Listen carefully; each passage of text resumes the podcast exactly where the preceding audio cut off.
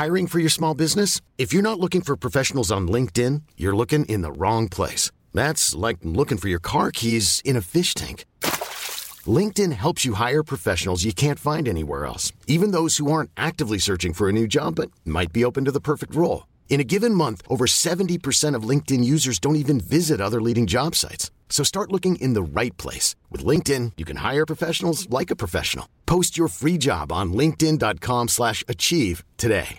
Imagine the softest sheets you've ever felt. Now imagine them getting even softer over time. That's what you'll feel with Bowl Branch's organic cotton sheets. In a recent customer survey, 96% replied that Bowl Branch sheets get softer with every wash. Start getting your best night's sleep in these sheets that get softer and softer for years to come. Their sheets with a 30-night guarantee. Plus, get 15% off your first order at bollandbranch.com. Code BUTTERY. Exclusions apply. See site for details. Hi, I'm Daniel, founder of Pretty Litter. Did you know cats tend to hide symptoms of sickness and pain? I learned this the hard way after losing my cat, Gingy. So I created Pretty Litter, a health monitoring litter that helps detect early signs of illness by changing colors, saving you money and potentially your cat's life. Pretty Litter is veterinarian developed, and it's the easiest way to keep tabs on your fur baby's health right at home. Go to prettylitter.com and use code ACAST for 20% off your first order and a free cat toy. Terms and conditions apply. See site for details.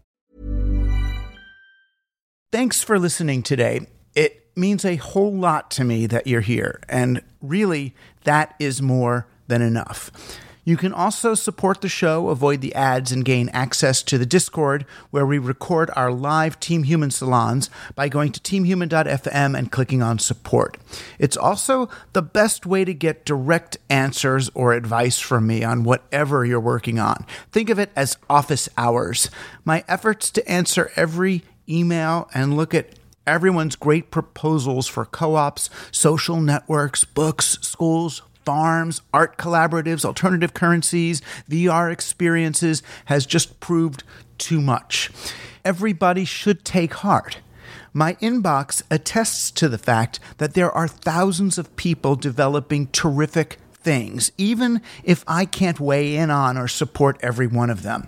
I'm hoping people can find the others, meaning each other, on the Team Human Discord and then use the salons for us to interact directly.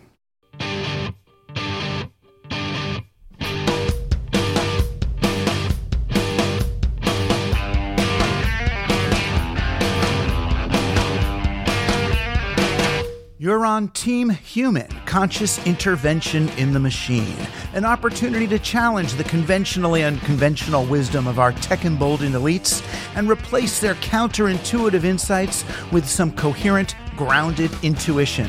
Our best access to the future may be right here, right now, in the present. I'm Douglas Rushkoff, and I'm on Team Human. Playing for Team Human today, author of Human Extinction A History of the Science and Ethics of Annihilation, and newly minted PhD, Dr. Émile P. Torres. This post human world in which we become immortal super beings and have total control over our emotions, and we literally live, as Nick Bostrom put it in his letter from Utopia, in surpassing bliss and delight. I mean, it's really at the core of the whole TESCREAL bundle. Émile and I are going to talk about the mindset they call TESCREAL transhumanism, extropianism, singularitarianism, cosmism, rationalism, effective altruism, and long termism. Yes, it's time to intervene on behalf of people and all living things. I'm Douglas Rushkoff, and I'm on Team Human. I've been treading a lot of unfamiliar head and heart space lately, engaging with a few different kinds of hopelessness, both on the personal and macro level. And while I see the efficacy of logical, engineered solutions to problems, I'm also becoming painfully aware of how each engineered solution creates more problems you know the kinds of things I'm talking about, like um, antibiotics, right? They're, they're great. They're antibiotics. They cured a lot of things or solved a lot of problems. But as we know, when you use antibiotics, you wipe out your gut biome and have other problems, or you create antibiotic resistant strains of diseases that are then worse than the ones we were fighting to begin with. Our uh, automobiles, they look great at the time, right? We won't have to, you know, to torture the horses and use them and have them pooping all over the place. We can have these clean vehicles, use a little oil, and they'll buzz around. They look great. They they didn't know at the time it would lead to to you know oil depletion and pollution and suburbs and uh, oil wars and all sorts of other stuff. Or digital technology, right? I was there in the '90s. It looked great at the time. We thought it was going to expand human awareness and consciousness and connection and togetherness and allow people to see things and wire up the global brain and create new systems. It still might, right? But boy, what are we seeing? It certainly creates a host of problems we've spoken about uh, many different weeks on this show, right? The the other way of of doing this, though, uh, the the kind of the the the permaculture or gut biome or or challenging the very structure of a society that requires people to own vehicles in order to get to their place of employment or even entertainment. Um, that's that's subtle. It almost requires a uh, a softening of focus. What some people are calling, you know, uh, an indigenous perspective, but it may be more easily understood just as a more cooperative, uh, collaborative, resonant, less engineered or solved, and more actually heard and adapted to or even fostered.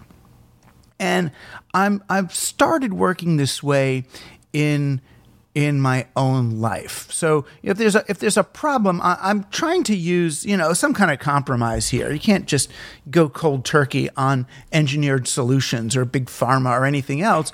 But there's kind of this this thing my my favorite uh, chiropractor healer, rest his soul, may his name be a blessing. Mark Filippi um, used to talk about. He would say this time, meantime, and next time. So it's like this time you're really sick with an infection, you're going to use the antibiotic.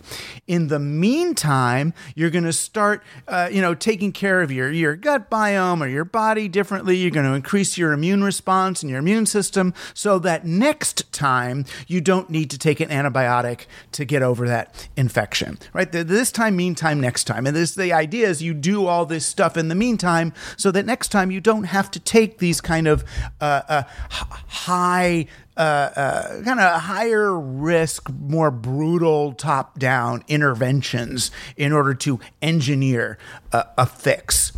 And what I've started to wonder is, is whether and how this applies to our collective challenges. The more that I read or, or listen to smart environmentalists like you know Nate Hagens, who we've had on a few times, the the more convinced I am that we cannot engineer our way through the climate catastrophe. Whether we look at it through the lens of ocean warming or topsoil depletion or disease or species extinctions, refugees, um, energy, or even economic inequality. I, I, just don't see Monsanto fixing the agriculture or Meta creating a new home for human consciousness in time. It way, way more probable would be a, a, rapid voluntary degrowth. And all I mean by degrowth is people having fun and making love and sharing stuff instead of working all the time to make unnecessary things that people have to be brainwashed through media to buy in the first place. But if we're not going to engineer our way out of this mess, if the crisis really is so bad that even many of our best environmentalists have have given up, you know, and are having dinner instead of working on climate change. If the probability of solving this thing through conventional engineering is really so infinitesimally small, then might the more logical, probable path to sustainability be the unconventional? In other words, what if our last best hope for flourishing together is magic? I don't mean magic show magic or even Crowleyan occult magic, but the magic of a sudden, unexpected shift in who we are or how we think. Like five of you just clicked off thinking this guy's crazy. Um, or another way to think of it is it, like instead of being rescued by UFO craft that have been constructed on some other planet and, and, and propel themselves through the universe to us, it's more like meeting the interdimensional creatures that have been with us here all along. Or we even finally just meet the plants and animals and organisms that have been here with us all along in the real world. You know, when we went into COVID lockdowns and saw the pictures of just how quickly nature recovered in some places due to lack of human activity. It made me feel like we still have a chance, but a very different chance than the one offered by geoengineered fixes like carbon capture machines or electric vehicles. I'm thinking more along the lines of meeting one's neighbors and finding satisfaction in the mundane, or the people behind corporations and markets, seeing the futility and self torture involved in maintaining those extractive and murderous institutions, or, or something else, some unexpected remote high leverage point, something that just flips collectively as easily as when we as individuals learn to see dirt as living soil, trees as an interconnected forest, dreams as messages, or, or the body as a biome or something even more outrageous, like like a quantum shift, emergent collective awareness, or or mycelial education. Just just pow, something tiny flips, and the whole system changes. There is a wisdom in the weird, and a wisdom among the faithful that those of us on the rational side of reality neglect at our own peril. Our most probable way through may be to embrace the seemingly impossible. I'm Sandra, and I'm just the professional your small business was looking for. But you didn't hire me because you didn't use LinkedIn jobs. LinkedIn has professionals you can't find anywhere else, including those who aren't actively looking for a new job but might be open to the perfect role, like me. In a given month, over 70% of LinkedIn users don't visit other leading job sites. So if you're not looking on LinkedIn, you'll miss out on great candidates like Sandra. Start hiring professionals like a professional. Post your free job on linkedin.com/achieve today. Hi, I'm Daniel, founder of Pretty Litter. Cats and cat owners deserve better than any old-fashioned litter. That's why I teamed up with scientists and veterinarians to create Pretty Litter. Its innovative crystal formula has superior odor control and weighs up to 80% less than clay litter. Pretty Litter even monitors health by changing colors to help detect early signs of potential illness. It's the world's smartest kitty litter. Go to prettylitter.com and use code ACAST for 20% off your first order and a free cat toy. Terms and conditions apply. See site for details.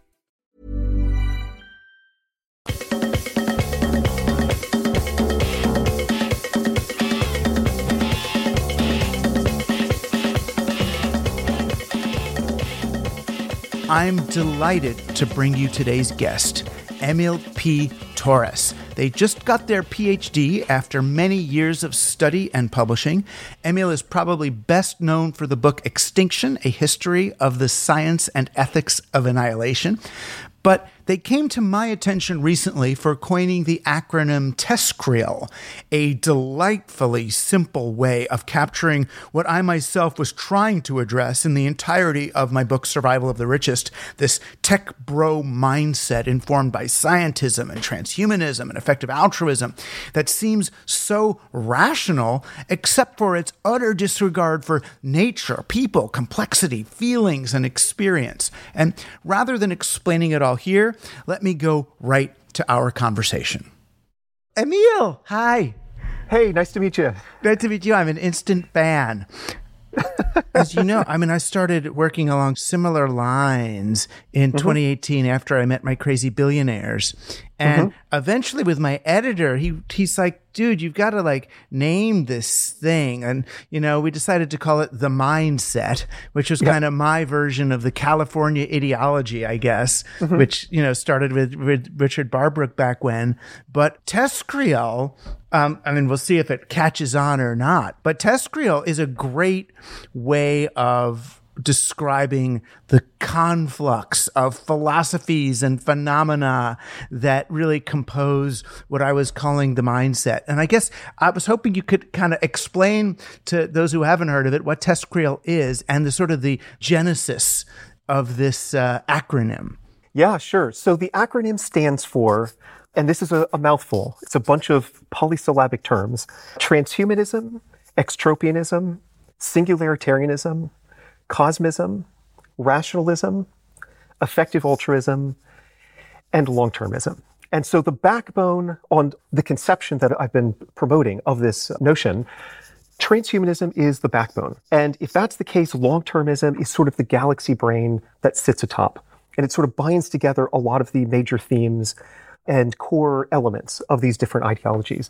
And so basically, the reason that I uh, came up with the term was I was writing a paper with Dr. Timnit Gebru, basically tracing the influence of some of these ideologies within the field of AI. You know, so she's been a fairly well known, well, I would say quite well known computer scientist. And the field over the past two, three decades has been focused on, you know, particular tasks, like facial recognition would be an example. And really, just over the past five or 10 years, the field has been invaded by people who are obsessed with artificial general intelligence or AGI. And so she was trying to understand why is this? Why are these people talking about like colonizing space and creating this techno utopian world and becoming digital and so on? So we're, we're uh, tracing the influence of these ideologies within the field of AI. And the paper started to become unmanageable because we were saying things like Nick Bostrom, a transhumanist who participated in the extropian movement, who has close ties to the founder of Cosmism, who's written about the singularity and hopes that the singularity, on a certain understanding of that term, comes to pass.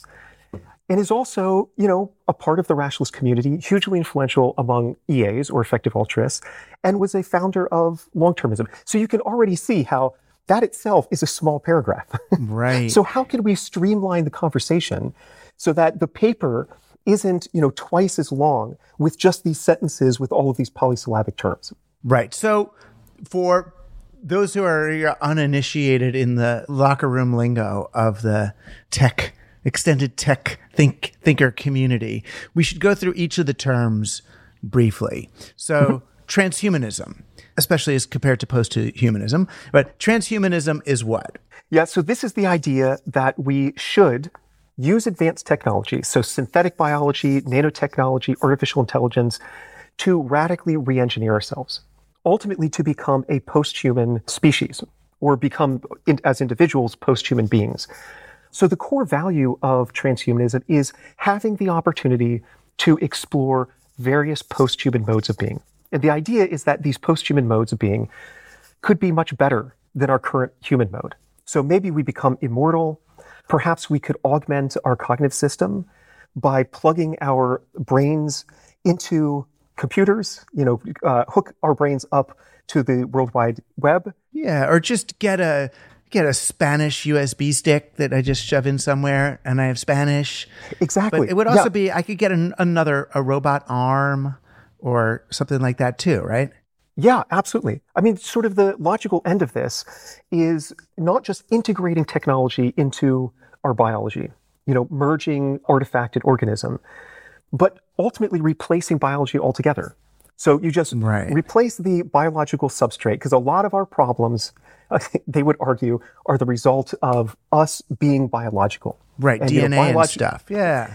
DNA and stuff. It's just not good. Let's get rid of these meat bags that we walk around with and just replace it with computer hardware. Right. And if you Yeah. could somehow just guarantee a continuity of consciousness through my biological thing into my robot one, then cool. All right, Mm-hmm. I'll fly around in a silicon suit instead.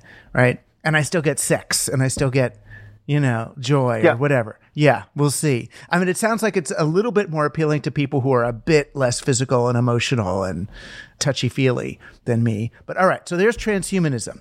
Then the next one is is uh, Extropianism. extropianism. Yeah. So actually, the next three letters in this acronym are pretty much just variants of transhumanism.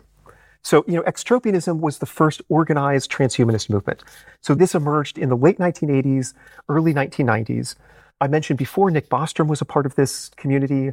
Eliezer Yudkowsky was as well. He's one of the, the leading AI doomers, you uh-huh. know, who's claiming that if we create AGI in the near future, it's going to kill literally everybody on Earth.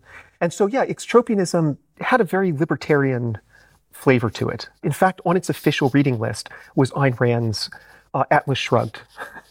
so, and you know, then there were there were a number of individuals who were in this extropian movement who found the libertarian leaning somewhat objectionable. And so then you get like the World Transhumanist Association, the late 1990s emerging, which is trying to be, you know, a bit broader in terms of its political leanings. Right. And they're basically optimistic, pro tech future. It's like a utopia, a technological utopia, pedal to the metal. Let's just keep making this. So, like, if you want to invest a lot in Google so they can make a place for Ray Kurzweil to put his brain, that's sort of an extropian vision of a positive tech future. Yeah, exactly. I mean, utopianism, or more specifically, techno utopianism, is central to the transhumanist vision of the future. You know, this post human world in which we become immortal super beings and have total control over our emotions. And we literally live, as Nick Bostrom put it in his letter from Utopia, in surpassing bliss and delight. I mean, it's really at the core of the whole TESCREAL bundle. Right. So yeah, so this is extropianism, and you're exactly right that there, it's very pro technology. In fact, some of the leading extropians proposed an alternative to the precautionary principle, which they called the proactionary principle. So maybe the development of certain technologies will introduce certain major, you know, maybe unprecedented risks to our survival. But what we need to do is weigh up the risks as well as the costs of delaying the development of these technologies.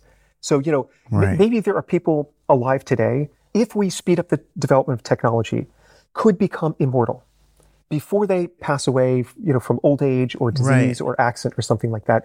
So those people might lose out on the opportunity to live forever. Right. Or if climate change, if climate change is coming, that, you know, creating new super acid proof skin, you know, and mutation abilities might be necessary, you know, so that people could live in 140 degree weather or, you know, on a rust dead planet or people that could eat rocks or whatever. Yep. You know, so, Yep. all right. So then next to singularity, which most people know is like this moment, whatever, where they think that either technology will surpass human intelligence or that we pass the evolutionary torch, that there's some singularity moment. And there are these places Mm-hmm. We singularity university and all that. Again, very optimistic, pedal to the metal, X prize, hundred billion dollars are going to be spent on flying cars or Yeah. whatever to get to that moment. Yeah, exactly right. I mean, there are different notions of the singularity, right? I mean, one is the kind of Kurzweilian notion. So this Yeah. comes from, most famously has been advocated by Ray Kurzweil. And it's just the idea that as technology and biology merge together, the rate of technological progress will, it is increasing exponentially. And at some point we'll cross this threshold where it becomes so fast and so rapid that we just cannot even begin to imagine what the world beyond that looks like. So it's, there's sort of this event horizon, which right, is also linked say, to this. yeah, chaos math. We pass over the lip of the strange attractor, you know, Yeah. into the new reality. Yeah. And so another notion of the singularity, which may be, it may actually derive the singularity as just described, is this notion of an intelligence explosion, right? So it could be the case that, you know, since designing AI systems is an intellectual task, if we get AI systems that are as capable as us, cognitively speaking, then they could take over the uh, task of designing more AI systems. And so with each iteration, you get a, a quote unquote smarter AI system that is therefore better positioned to design even smarter AI systems. And so, you know, maybe this unfolds in a matter of like months or weeks or maybe seconds, some would argue. And all of a sudden you have this super intelligence AI system that is difference between us and it might be the same as the difference between us and the lowly cockroach. Right. So all of a sudden, just boom, this explosion. And so that's another notion of the singularity. Right. So the singular. So now we're we're halfway through. Now it's CREAL. So C, I was surprised about. I mean, I thought I was one of the only ones who's been harping on cosmism Yeah. for the past ten years, and it's partly because I knew a guy named Bob Schwartz, who was a technology investor and one of the um, on the board of something called the Institute for Noetic Sciences. It's a, a Sausalito Gate Five Road, uh, whole Earth and well adjacent organization that you know kind of follows the ideas of Buckminster Fuller and some of these folks. It's all into all these kinds of things, but it's basically mm-hmm. middle-aged wealthy people paying for research into like Rupert Sheldrake stuff and Terence McKenna stuff, looking for some clue that they get to live on after they die or can cure their cancer or whatever. So mm-hmm. the Institute of Noetic Sciences people, most of them were at these meetings at Esalen in the 1970s. There were these two track diplomacy meetings where they got American scientists and New Age people to meet with Russian scientists and New Age people at Esalen, like during the Gorbachev era as a way of trying to, you know, really promote trans specific, you know, love and harmony. And that's when people like John Lilly and Steve Jobs or whoever met weird Russian people who like believed that you could put human brains into robots, that you could share consciousness with dolphins. It's like Margot Kidder was out there swimming naked with dolphins and having sexual experiences. It was just this wild thing. But to me, it was like, oh, that's when all of these strange kind of uh, transhumanist memes uh, dovetailed with West Coast psychedelic technological memes, and we got a lot of the beliefs that we have. So, how did you know or find or discover to include cosmism in this nest of ideas? Yeah. so I'm definitely aware of the Russian cosmos, right, which go back to the, the latter 19th century. But the main impetus for including this letter in the acronym is the fact that the main advocate of modern cosmism is Ben Goertzel. And Ben Goertzel is a computer scientist who participated in the extropian movement. So he's a transhumanist. And he was connected to a lot of these major figures within the TESCREAL community for many years, you know, going back to the early 1990s. He also is the one who christened the term artificial general intelligence in a book that I think was published in 2007 or so. So he's played a major role in getting AGI on the, the radar, on the map. So that's really the, the main reason is that there's a, and you know, cosmism is just kind of transhumanism uh, expanded to this sort of cosmic level. And in his Cosmist Manifesto, which was published in 2010, uh, Goertzel talks about, you know, how we're going to be able to spread into space, re-engineer galaxies, engage in something that he calls space-time engineering. So just, you know, manipulating the universe at the most fundamental levels and ultimately to develop what he calls uh, scientific magic. You know, so this is probably an allusion to uh, Arthur C. Clarke's third law of technology, which says that any sufficiently advanced technology will appear as magic to us. You know, so imagine Right. showing a, a smartphone to like an Australopithecine back uh, three million years ago. They- They're just going to be, th- their Right. mind will be blown.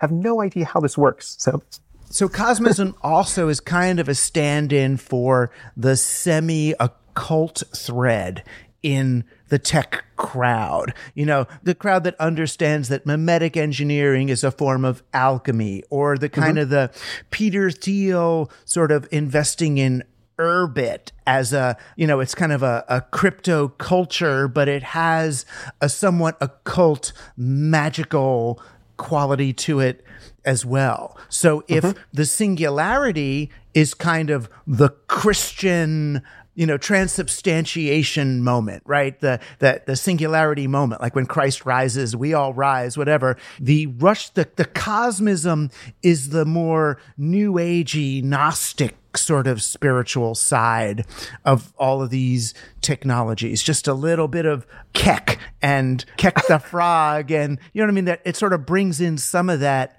that element to it. You know what I mean? They certainly, if Thiel and Musk are kind of included in some of that cosmist strain, you can see that oh, this is why they're supporting so many kind of magicians and occultists and you know, Satanists and people in their work. Yeah, I think it's a fascinating way to put it. I've, I've not thought about it in those terms before. Mm. But I mean, just to add to your comment that the singularity, th- there are interesting points of contact with the Christian tradition, in particular, Christian eschatology, you know, which is the, just means the study of last things. Right. and, you know, eschatology is really central to the Christian religion. And so, you know, Ray Kurzweil, for example, he predicts that in 2045, the singularity will happen. At that point, yeah, everything's going to change. And some critics of this view, in fact, I believe some individuals who embrace this view as well, refer to this as the techno rapture. Right. You know, where the rapture is is central to a particular interpretation of Christian eschatology. Right. And they go there. And Christianity is very linear that way. It's a story with a Mm-hmm. beginning, middle, and an end. You got to get to your omega point, you know? Yeah. So you've got your, you know, all your, and I argue with them a lot, your kind of de Chardin people that are like, oh, you know, we don't want to, you don't want to slow things down or humanity won't reach the omega point that we're trying to reach toward where everything's going to work out. It's like, oh, so it's an ends justifies the means kind of thing then? Is that what you're saying? Right? We suffer now, but we get the prize later. You can't have your pudding till you eat your meat. All right. Let's go there. So then the next in there, which is interesting, is what is the R is rationalism. Mm-hmm. And rationalism is that the kind of thing that in my book I was complaining about. I know people have been saying I'm being too mean to Richard Dawkins, but he was really, really mean to me, saying that I was being spiritual and there's only, you know, that everything needs to be understood very materialist. You know, is that sort of the rationalism? The folks that are like, there's nothing special going on here. It's all just atoms. I think that's part of it. I mean, a lot of the individuals who are, are in the rationalist movement, I would say Tescrealist in general, are atheistic. Mm. You know, and this notion of spiritualism, you know, I think that's pretty foreign to them. And there's definitely a strong emphasis on a particular interpretation of rationality, which is supposed to be non emotional. And ultimately, mm. your emotions get in the way of proper, good, clear thinking. And so, you know, rationalism emerged, I think, really in the 2010s after Eliezer Yudkowsky founded a community blogging website called Less Wrong in 2009. And so, again, Yudkowsky is a transhumanist who participated in the extropian movement. So, you again, you could see these connections; they're all over the place. um, and I think the idea was like, okay, if we're going to create this techno utopian post human future and ultimately spread into the cosmos and maximize value by subjugating nature, plundering the resources in the universe, which they call our cosmic endowment of neg entropy or negative entropy, usable energy, basically. We're going to need a lot of very smart people doing very smart things. So maybe it's worth it to take a step back and think a bit more about what it means to be smart. How can we optimize our smartness? In other words, how can we become more rational? Hmm. You know, rationality is this instrument that we're going to use to create this techno utopian world. So that's really the thrust behind rationalism. How can we neutralize these cognitive biases that distort our thinking so that we can figure out how to bring about this marvelous post human future that we want so bad? Well, if the future is something dependent solely on engineering, then it makes sense to get everything else out of the way. Exactly. Yeah, absolutely. I mean, one of the key features, I think, of the TESCREAL bundle, aside from the fact that the communities have overlapped significantly, the ideologies are very similar, is that the bundle as a whole shares a number of common features. And one is that everything from their perspective is an engineering problem. So, Right. and you know, how do you, like you're saying, how is it that you effectively solve an engineering problem? Well, you just you just figure out how to be smarter. you know, how to solve problems better. So that, yeah, that's the idea with rationalism. Right. So even humanity is an engineering problem. Absolutely. Yeah. So this is another point that I've made in some of my articles that, you know, there's this notion that our technologies are becoming so powerful that they're introducing these unprecedented risks. And what we need in order to properly mitigate these risks is to boost or augment our wisdom so that it's commensurate with these risks. How do we boost our wisdom? Well, one way is to use these technologies to re engineer ourselves. So, humanity itself, like you said, is an engineering problem. And you find this in uh, even recent discussions about artificial general intelligence. So, I mentioned before that Yudkowsky is one of the leading AI doomers, and he believes that if we create AGI within the foreseeable future, it's going to destroy all humans. And so, in a number of interviews, he said that if we were a truly sane society, what we would do right now is hit pause on all AGI research. So, no more progress in that field. And we take those resources, spend them instead trying to figure out how to radically enhance our cognition. So, if only we're smarter, Right. then we'd be able to figure out how to design an AGI so that it doesn't just destroy us. And how do we become smarter? Well, I mean, you can read books, you know, and so on, but maybe there are just limitations to the wetware that's in between our ears. And so maybe what we, what we need to do is just redesign that wetware. Maybe plug it into, you know, computers, or maybe we need to upload our minds and then we can, you know, more easily intervene on the algorithm to make it, you know, more intelligent. Right. Right. So in some ways, I mean, it, it's uh, an advanced or highly uh, literal version of when I say human beings have to intervene in the development of technology. They're thinking, right, well, why don't we take a person and maybe plug them into the machine before we add more to the machine? So it's more of the the old vision of human augmentation and participation. So these things don't kind of run away without us. Yeah, absolutely.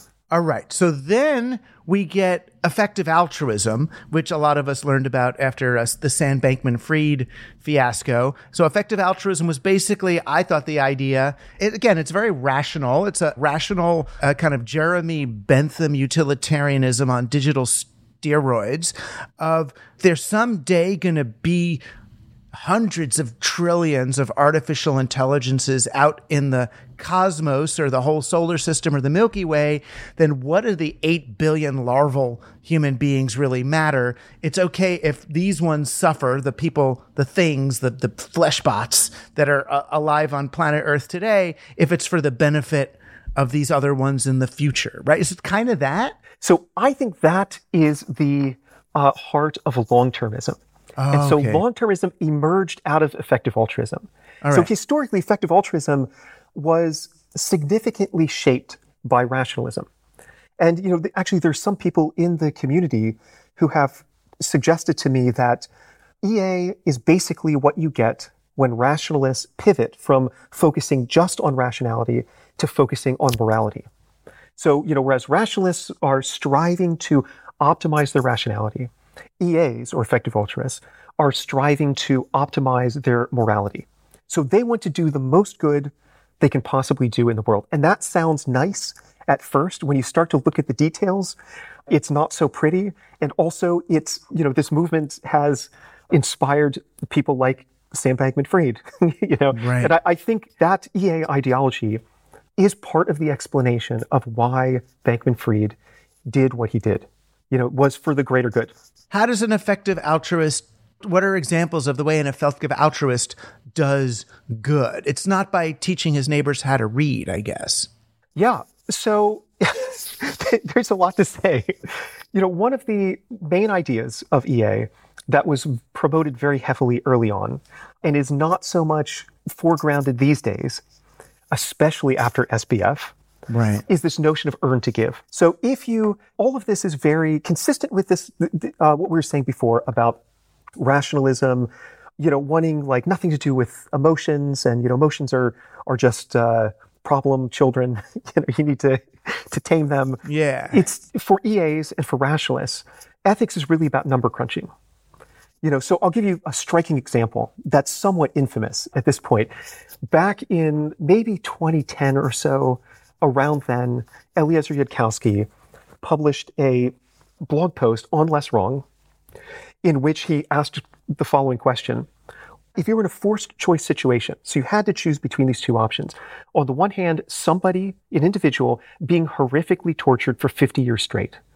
On the other hand, some enormous number, unfathomable number of individuals suffering the almost imperceptible discomfort of having an eyelash in their eye. Which would you choose? Well, if you crunch the numbers, if you do what Yudkowsky calls shut up and multiply, you'll find that the greater evil is the eyelash in the eyes. Because even though it's very small, the suffering is just a very tiny amount for each individual.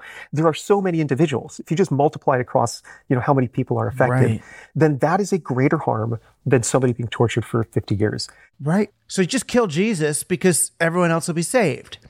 yeah. I mean, it's a little of that. I mean, get a little infinite suffering, but right. I mean, in my book, it was, uh, uh, uh, and I didn't know how to name it at the time, but it was a scene that I saw. So I intuitively understood it as part of this thing were these two tech bros I was on a Zoom with who were asking, what if you could push a button, like one person in China will die, but the January 6th riots will end completely peacefully. Is it Yeah. worth it? And they're like, of course it is. Someone Yeah. we don't even know. Of course. You could just push a button. and it's that, you know, one person you don't know, someone else dies, and then all this other stuff, you know, no one has to worry about what college they go to. Okay. I mean, mathematically, it kind of makes sense, I guess. Yeah. And so it's exactly this mathematical approach to morality. I mean, it's basically, it's morality as a branch of economics. You know? Right. And it was that like the Whole, Whole Foods guy who wrote that book, Conscious Capitalism. Yeah. And they, on the surface, or the Bill Gates, I'm going to buy up all the farmland in America, and that's going to be a good thing because he doesn't think about biodiversity or complex systems or anything. It's just, I'm going to make better decisions on what to do with it. So mm-hmm. the effective altruists get to the place where they're like, look, it's better for me to be a rapacious venture capitalist and externalize all this harm on my employees and my communities if I make enough money to make up for it by paying a billion dollars on malaria fighting mosquito nets in Africa. Yeah, exactly. So there, there was a journalist who described what Sam Bankman Fried did as well, the aim being to quote, get filthy rich for charity's sake. And so that's the idea of earn to give. So, you know, maybe if you Right. crunch the numbers, given this sort of mathematical approach to morality, you'll find that rather than going to work for a nonprofit, you can do more good in the world. You can save more lives if you go and work on Wall Street or even for a petrochemical company.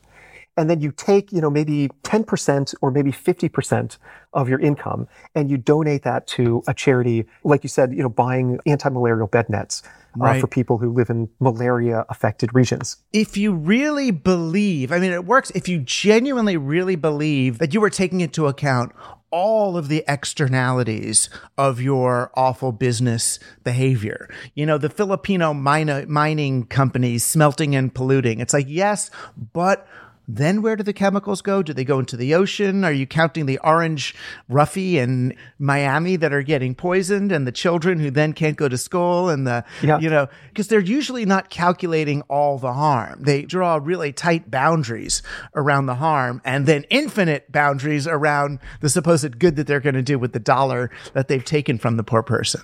Yeah. And I would say even more, there is a, an issue of moral integrity. You know, so they would argue to counter your objection here that there's this counterfactual point, which is that if you don't take the job on Wall Street, somebody else is going to. There are only so many jobs on Wall Street. Somebody's going to take it if you don't. And if they take it instead of you, they're probably not going to donate that money. So you actually, so there's a net gain by you taking that uh, job. Well, I could go be a mafia boss at that point. Yeah. So th- where do you draw the line?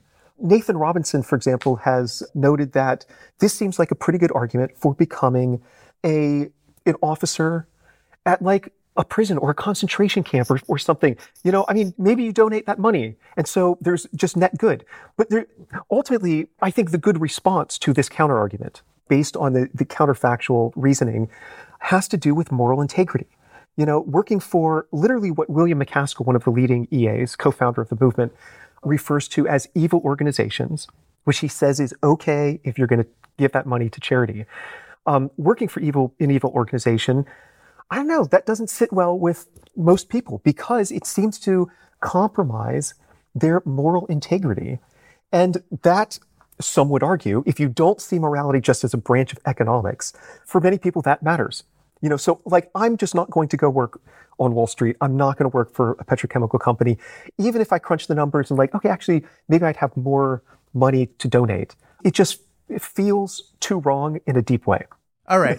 so effective altruism, and then finally, long termism, which, right, is the outgrowth of effective altruism. So once you're doing everything rationally that way and by the numbers, you can argue if you're an extropian and believe that there's going to be trillions of human AI hybrid beings, that it makes, again, just like it makes mathematical sense for 8 billion people not to have an eyelash and just let one little Chinese person suffer for five years if you don't meet them and know them. Because if you know about it, then we all might experience a little pain at it, which mm-hmm. has got to be out of out of mind. That the long termists say that it's okay for people to suffer today if we're going to do good tomorrow. I mean, in practice, I think that is an implication.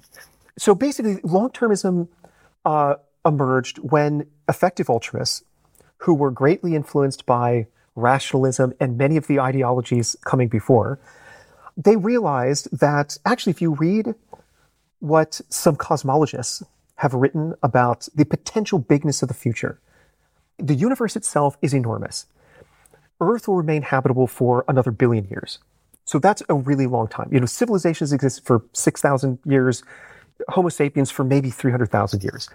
And you know, consequently, the number of people just on Earth alone in the future could be huge. So, you know, historically, there have been one estimate is 117 billion people so far in anthropological history. And then in 1983, I believe was, this was the first time anybody ever calculated how many future people there could be.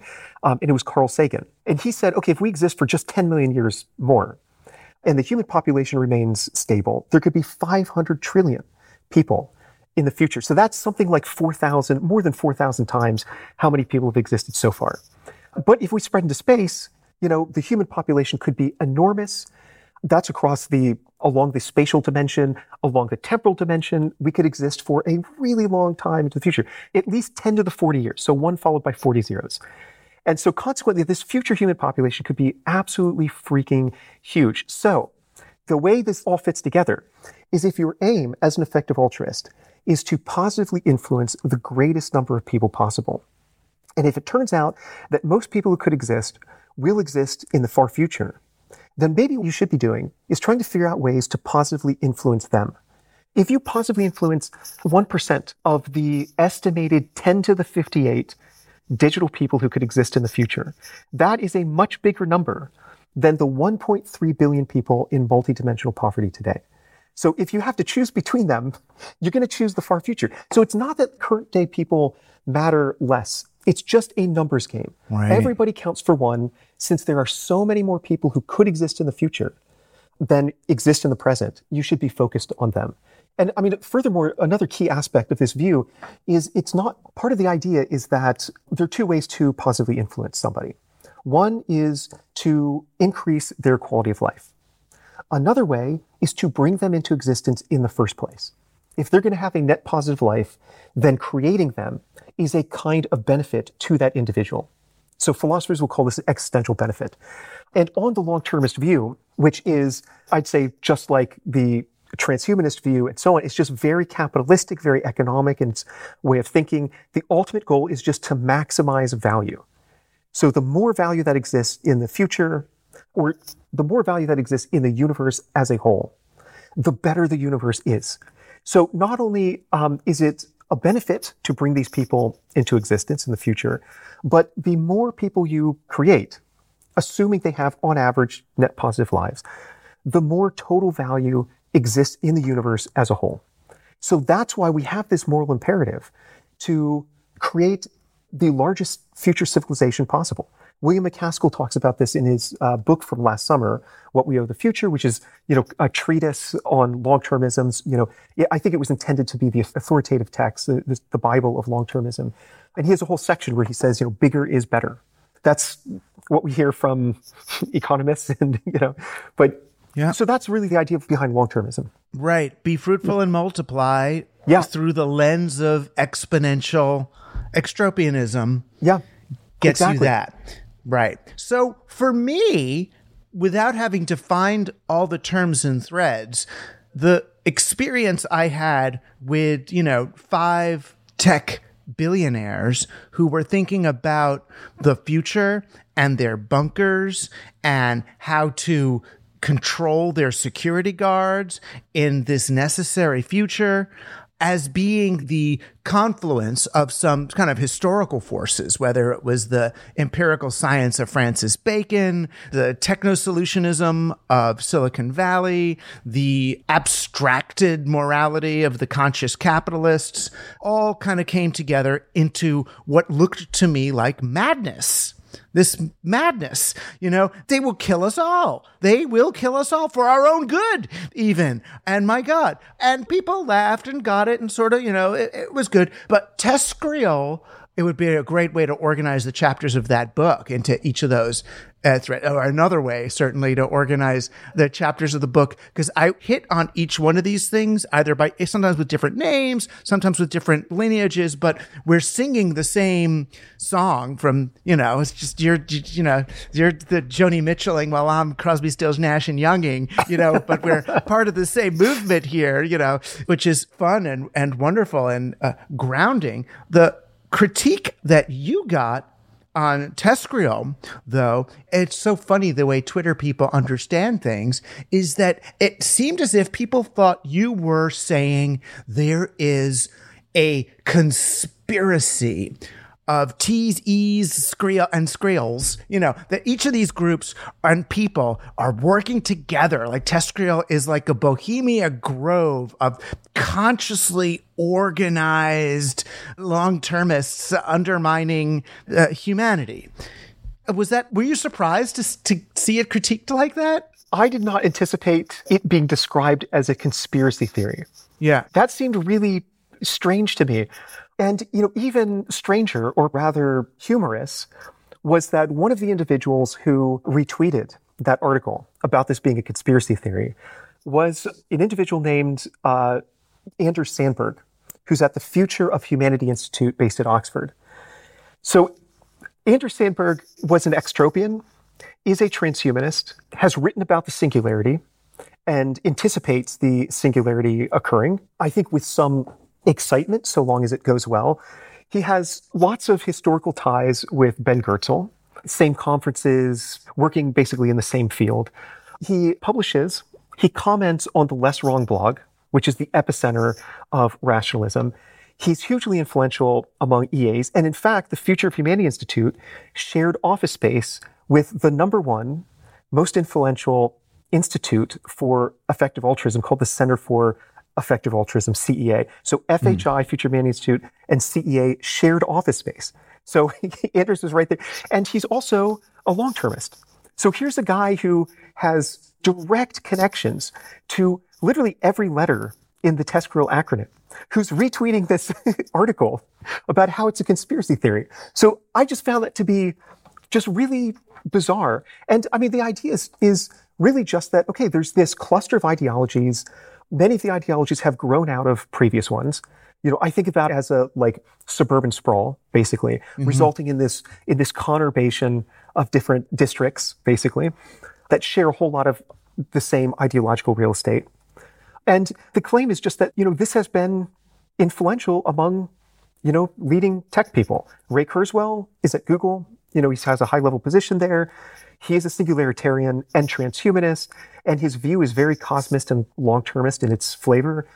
Elon Musk is a transhumanist, right? And he created this company called Neuralink, which aims to ultimately merge us with AI. That's a very transhumanist notion.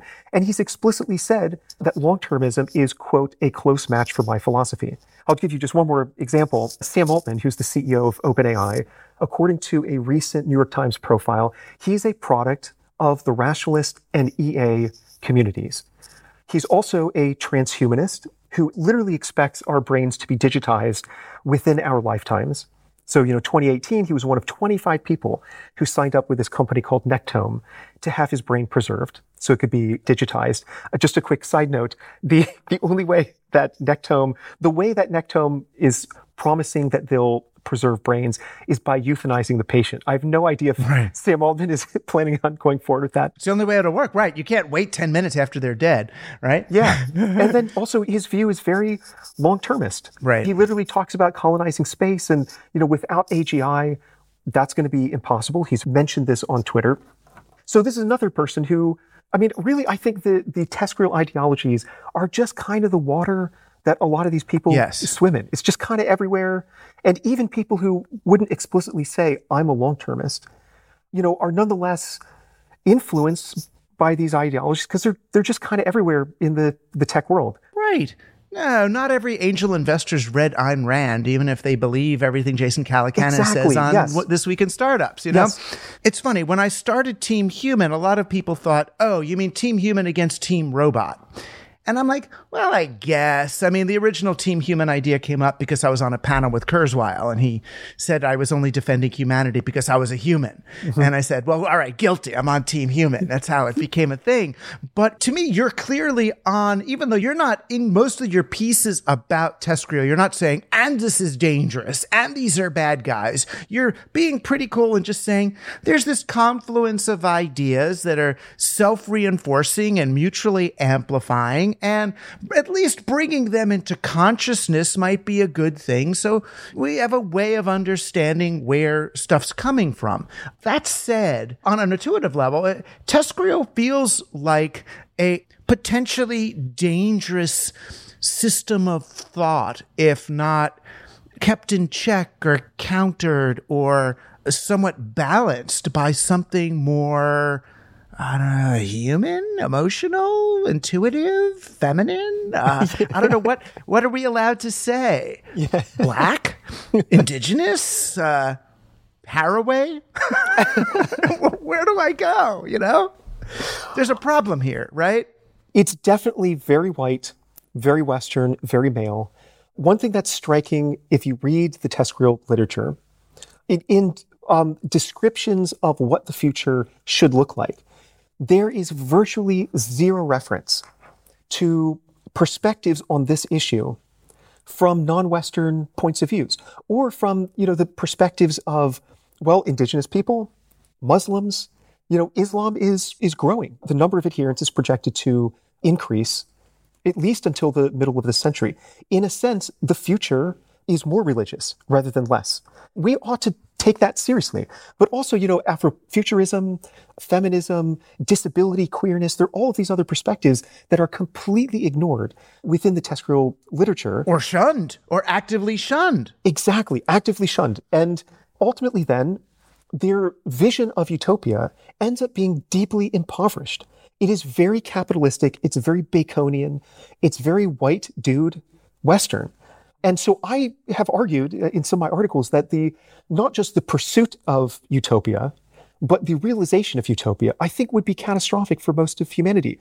Because in this utopian world, where do indigenous communities fit? You know, where do marginalized people? Yeah. Does disability exist in this utopia? I mean, if you look at the what they've written, it's like no. Uh, it, it just it's just completely erased. Right. Well, certain disabilities, you know, uh, uh, spectrum disabilities, and you know the disabilities that Musk and certain people have, you know, exist, but the ones that they don't have don't. It's funny, I, you know, I'm thinking about my friend and occasional mentor Timothy Leary, and his personal evolution through this space. Right. So in the early 70s, he was writing something called Smile, you know, S M I I L E, which was space migration, intelligence increase, and life extension, which mm-hmm. sounds very TESCREAL, right? And it was, oh, we're going to get to space and be super smart and take lots of acid and extend our lives forever and trick the DNA and all. But over time, you know, he read book about Nicholas Negroponte's Media Lab by Stuart Brand. I was with him when he read it in the late 80s or early, and he was like, there's a problem here. You know, first he's like, there's no women. There's no women here. They these guys, they're trying to recreate the womb. They, they want a robot to come and bring them everything. They don't want to live. This is horrible. Right. So that was the first. And then when he was dying, I mean, he wore the cryogenic little bracelet for most of his end of his life, you know, for them to come with Alcor. And like when you die, you have these instructions so that your brain can be saved. And then the Alcor people come take your brain out or your head and freeze it in some place in like San Francisco. And the Alcor people came and were talking to him, you know, in preparation for his death. And as soon as they left the house, he was like, cancel that thing, cancel it, cancel it. And we're all like, Tim, why? Why? We thought you wanted to save your brain and see the future and all that. He says, and he says, this is perfect. And he should have met you. He said, I don't want to wake up in a world with those guys in lab coats and clipboards. I don't want to wake up in their world. Like if they're right, I don't want to be there. And that's really what he was saying was I don't want to live in the hyper rationalist world of the very life extension people, the very long termist people who claim they can save my brain on ice. Yeah. I mean, it's easy to come up with dystopian futures that lots of people can agree about. It's really difficult to come up with a utopian vision that more than a few people would want to live in. right? and their utopia is not something that I would want to be a part of. Right. So I completely agree. I wouldn't want to wake up in this digital future with the singularity. And I mean, it's very like monochromatic. It's very, you know, I don't know how else to describe it. It's, it's, it's just impoverished. And beyond that, also, I would completely agree that this view could be dangerous as well. So I've definitely argued this. I mean, this, this was my initial argument that I made back in 2021 really it goes back to, to 2019, but the first published version of this argument was 2021 uh-huh. in, in Aeon. And the claim was basically that after I had spent a fair amount of time studying the history of utopian movements that became violent, it became apparent that there are two components at the core of these utopian ideologies in the past that led them to believe that extreme tactics are uh, justified morally speaking. One is this utopian vision. You know, in the future, we'll live forever. There's going to be astronomical or infinite amounts of value. So the amount of value in the future is just enormous. On the other hand, there's this kind of broadly utilitarian mode of moral reasoning. So you had mentioned before, ends justify the means. Maybe not always, but when the end is a literal utopia of astronomical amounts of value, then it starts to look like maybe a little bit of murder or genocide yeah. or something is justified to bring about, I mean, the stakes are enormous. What is off yeah. the table? Exactly. I mean, well, we have a interstate highway system. We knew when we are building it that people are going to get run over. I mean, or, or, or go through the windshield of their, it's part of it, but it's the price of progress, right? Hasn't it always been that way? Under the few people are going to die under the wagon wheels as we head west. Well, I think when the value of the future is so huge, then all sorts of really extreme actions, they start to appear like maybe they're reasonable. you know, right. like, so here's an example. Back in 2021, when I published this article, my claim that long-termism, that was my focus then, now I'd say TESCREALism in general, my claim that it could be dangerous was pretty hypothetical. There are no individuals, or at least there were no individuals at the time in that community who were saying that extreme actions, maybe even violence, could be justified in order to ensure, to protect and preserve this techno utopian future among the heavens. But I thought like the ingredients are there in the ideology. All that's missing is the right person, the right kind of true believer in the right kind of apocalyptic moment for them to say, okay, this is, you know, th- these extreme actions are in fact okay to pursue. But if you fast forward to 2023, you find Eliezer Yudkowsky, for example, arguing that we should risk thermonuclear war by engaging in military strikes against data centers, maybe in other countries, in order to prevent the AGI apocalypse. And the idea is that a thermonuclear conflict is probably not going to be an existential catastrophe. And by existential catastrophe, I just mean, or the TESCREALists would say, it's just any event that would permanently foreclose the realization of this techno-utopian future of astronomical amounts of value. So thermonuclear war is probably not going to, you know, cause our extinction. And in fact, the best science backs that up. 2020 studies said that if the US and Russia go to war using nuclear weapons, 5 billion people will die, which leaves a reassuring 3 billion to carry on civilization and ultimately create this future. Ah. So, okay, so thermonuclear war is not going to be an existential catastrophe, but AGI will be. So that's why Yudkowsky said we should risk thermonuclear war to prevent the AGI apocalypse. And when he was asked on Twitter the question, quote, how many people are allowed to die to prevent AGI, meaning in the foreseeable future? He said, as long as the human population remains above what biologists would call the minimum viable population. So hmm. there's enough genetic diversity for the species to continue. As long as that's the case, then, quote, there's still a chance that we can reach hmm. the stars someday. Right. So it's almost like a chemotherapy model of humanity where, you know, there's a can as long as it doesn't kill the patient, Exactly. it's worth a try. Yeah. So I think this is exactly what I was worried about. You know, if there are people in power who take Yudkowsky seriously, then, you know, maybe billions of people might be sacrificed to ensure the realization of this, you know, space expansionist future. Yeah, but to these guys though who are smarter than us, the risk is the opposite. The risk is that we don't get someone in power who's open to that in time, and humanity because we're so emotional and lovey-dovey and afraid to sacrifice some of our own babies right now, that we're all going to die. Yeah. I mean, without a doubt, they're worried that um, people in political power are not going to take them seriously. Right. But what's uh, worrying to me is that this particular vision of the future, this way of thinking, this general worldview, is becoming, you know, pretty popular among powerful people. I mentioned, like, you know, the tech elite are, you know, many of them are sympathetic with these ideologies, some of them explicitly so. But also, you know, there are articles like the UN Dispatch published an article not that long ago saying that foreign policy circles in general and the United Nations in particular are beginning to embrace long-termism. And again, long-termism is the galaxy brain atop the TESCREAL bundle that binds together, you know, a lot of the, the main themes of these other ideologies. Right. And you see it a little bit in like the Great Reset from the World Economic Forum and mm-hmm. some of these places where let's just get the world on a blockchain and account for every coffee bean and, you know, calculate how much enslaver enslavement there is. And it's all going to be, you know, it's time. Grow up. Let's just do it mathematically. Yeah, so I find this very disconcerting. The 2024 Summit for the Future, hosted by the UN, apparently will be incorporating certain key aspects of long termism. And, you know, I also have colleagues who are at the United Nations, and they affirm that, yeah, there are lots of people at the UN who think like this is a, a great way to think about the future, and this is a good ideology to guide public policy in the present.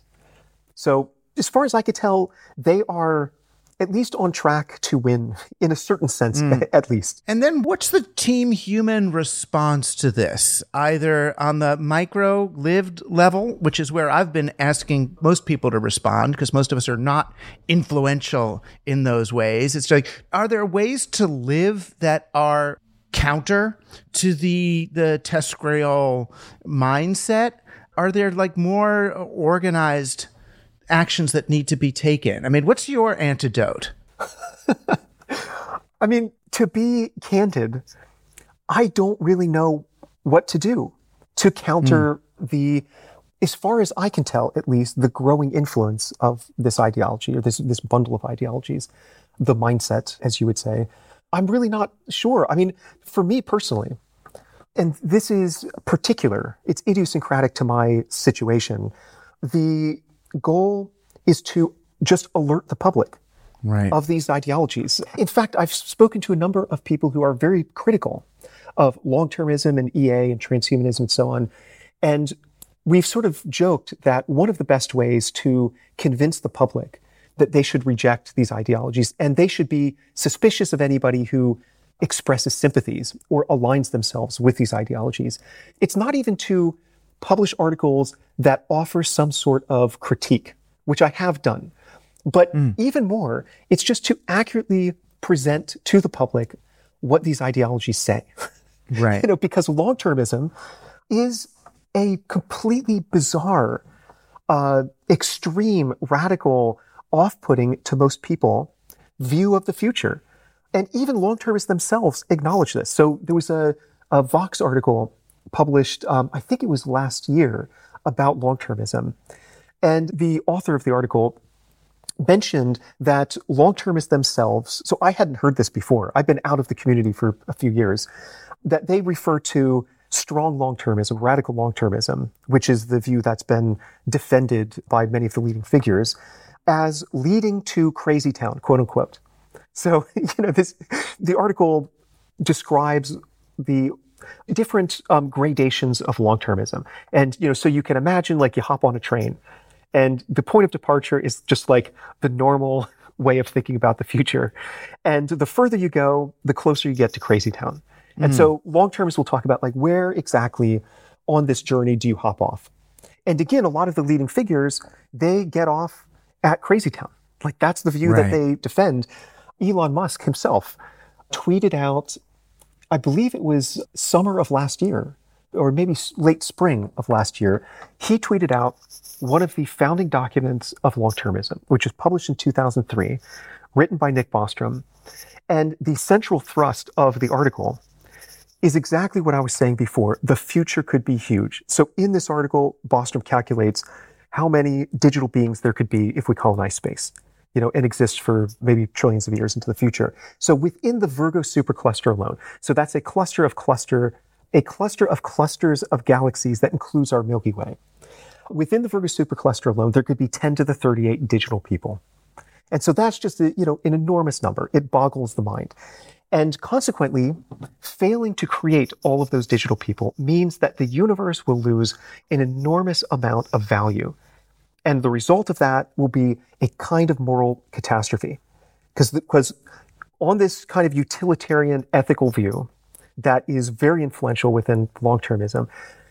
What you want to do is maximize value. The more value, the better. Right. So, anyways, Musk himself has tweeted out, I mean, that is radical long termism. That's crazy town. And he tweeted that out. And literally, the tweet said, he actually retweeted it. And the original tweet said, uh, and I believe I'm quoting, likely the most important paper ever published. Right. and they're not even saying it like, you could almost justify it as look, if we don't develop these technologies in time, we won't get off the planet before the planet blows up. They're not even saying that. They're just saying we are not going to maximize the utilization of our cosmic inheritance of energy mm-hmm. of anti-entropy and mm-hmm. that in itself is the crime the crime is against the ledger not against life. Yeah, exactly. So, I mean, in that paper that I just referenced, published in 2003 by Nick Bostrom, uh, one of the things he does is calculate how many digital lives are lost for every second of delayed space colonization. And I believe the number, maybe I'm, I'm off uh, by one or two digits, but I think it was 10 to the 23 digital people are lost every second. And so the thrust of the paper or at least another aspect of the paper was that we need to colonize space as soon as possible. But one way to lose these people in the future is to delay colonization. Another way is for an existential catastrophe to happen. So the paper argued that priority number one, two, three, and four, and that's literally how Bostrom put it, is to mitigate existential risk, to ensure that we survive for long enough to colonize space. And then the fifth priority is to do just that, colonize space and therefore maximize value. right. There's not that much be here now in all this. For a bunch of California people taking good psychedelics, you'd think there'd be a little more Ram Dass in there. well, in fairness, Bostrom is Swedish. so Right. Yeah, so yeah, maybe that vibe is just not part of his thing. Oh, it's a shame for a place that's nice, or they give you good health care and take care of your baby when it's born and all that. It's odd that they would raise that, but I get it. It makes sense to them.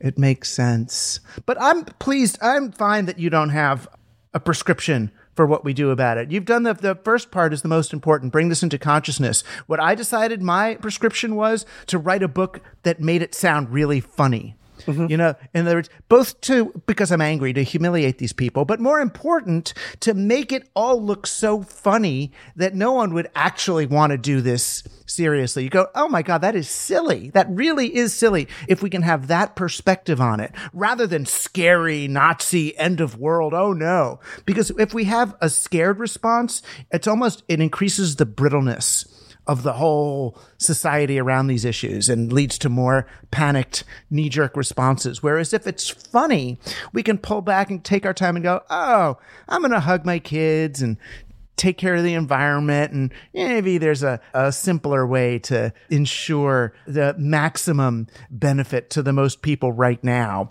rather than planning for uh, our imminent migration to space or worse. Yeah, I mean, that ties into exactly what I was saying earlier.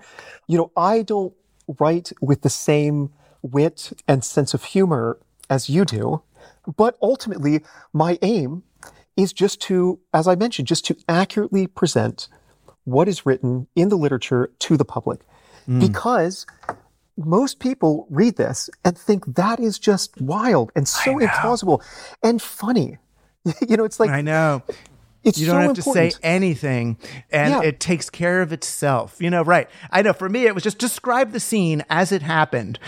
And it's more outrageous than any fiction I could come up with, than any even, you know, don't look up kind of, you know, comedic movie. It's like, no, it's crazier. Let me tell you, it is crazier than that. Just spend some time with these people. They are crazier than that. and so much richer than us at the same time is the part that's just that's so funny to me.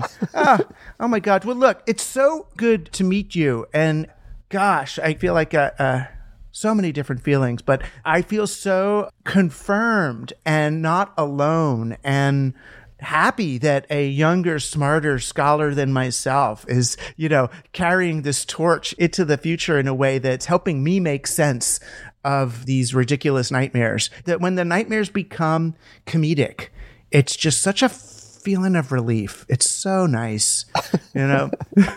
so thank you for that, and for taking a few hits, uh, taking some hits for the team um, along the way. It's just on Twitter. Who gives a shit? Um, or one article, you know. That's fine. If it puts you on the map, fine. I don't care if it's wrong, right? God Yeah, bless. And you got your PhD. They can't hurt you anymore. yeah. yeah, and thank you also for your extraordinary work. I mean, the survival of the richest hmm. is just such a an amazing, rich, extraordinary peek under the hood from somebody who has direct access to you know a number hmm. of these individuals. So yeah, had. had yeah, yeah. those bridges have been burned to the ground. Sure.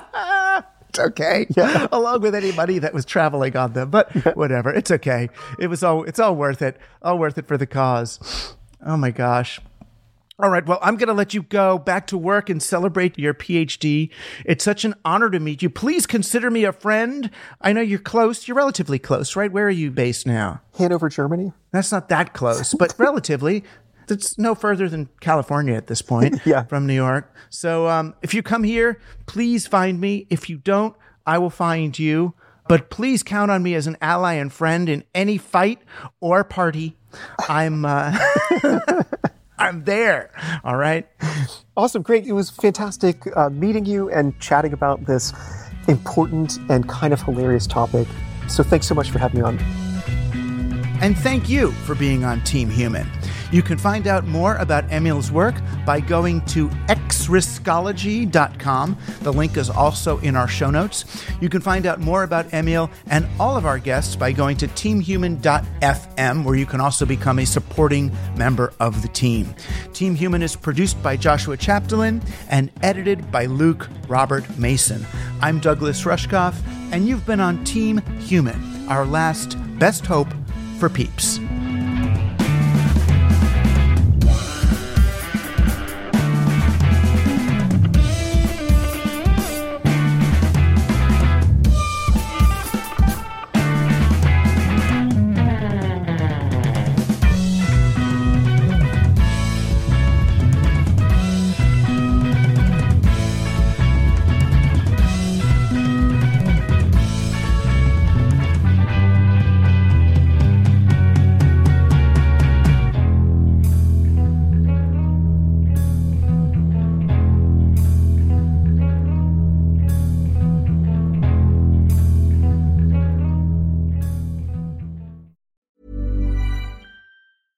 Hi, I'm Daniel, founder of Pretty Litter. Did you know cats tend to hide symptoms of sickness and pain? I learned this the hard way after losing my cat, Gingy. So I created Pretty Litter, a health monitoring litter that helps detect early signs of illness by changing colors, saving you money and potentially your cat's life. Pretty Litter is veterinarian developed, and it's the easiest way to keep tabs on your fur baby's health right at home. Go to prettylitter.com and use code ACAST for 20% off your first order and a free cat toy. Terms and conditions apply. See site for details.